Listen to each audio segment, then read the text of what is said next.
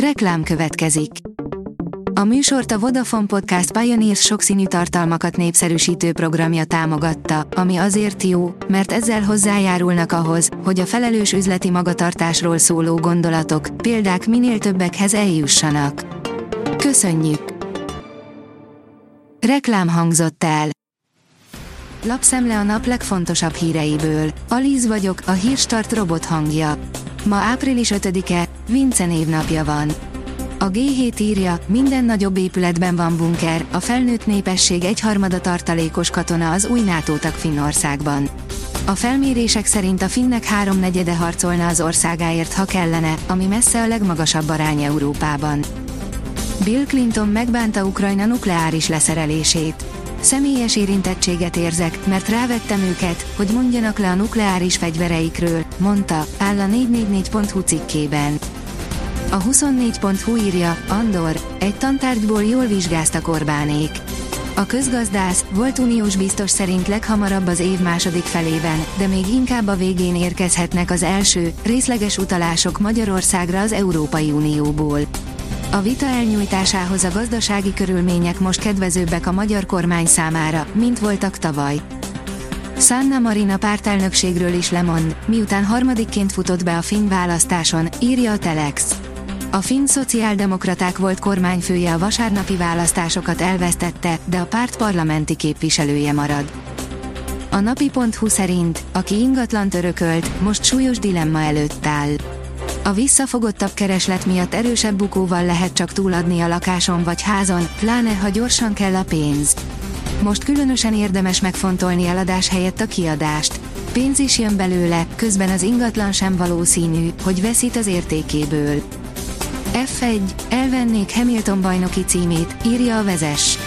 Felipe Massa elismerte, jogi úton keresi annak lehetőségét, hogy megtámadja a 2008-as Forma 1-es világbajnokság végeredményét, pontosabban a szingapúri nagydíjét, és bár nem túl jók a brazil kilátásai, ha mégis sikerrel jár, akár el is veszítheti az egyik bajnoki címét Lewis Hamilton. A Forbes írja, megszólalt az Alteo, nem ért meglepetésként a Moljellinek Tibor trió ajánlata, ez egy Ferrari.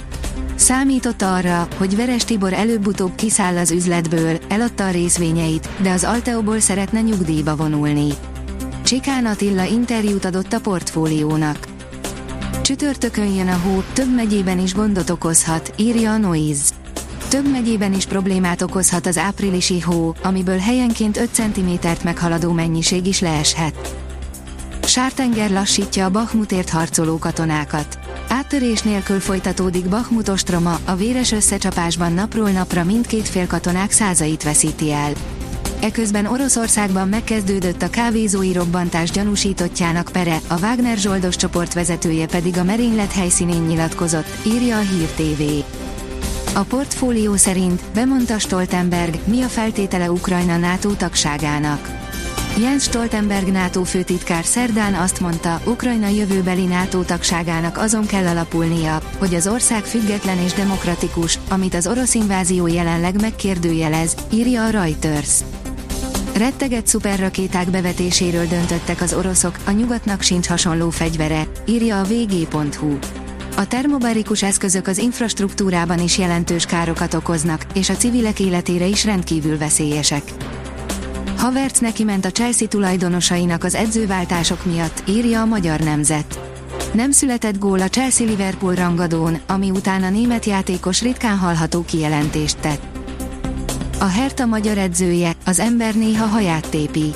Bódog Tamásék megkapták a bizalmat a Herta vezetőségétől, de nincsenek könnyű helyzetben, áll a rangadó cikkében. Mutatjuk, hol várható havazás csütörtökön. A hideg mellé északkeleten hópelyhek is érkezhetnek csütörtökön, akár síkvidéken is lehet havazás. Több centiméteres, olvadozó hóréteg alakulhat ki hazánk északkeleti tájain, áll a kiderült cikkében.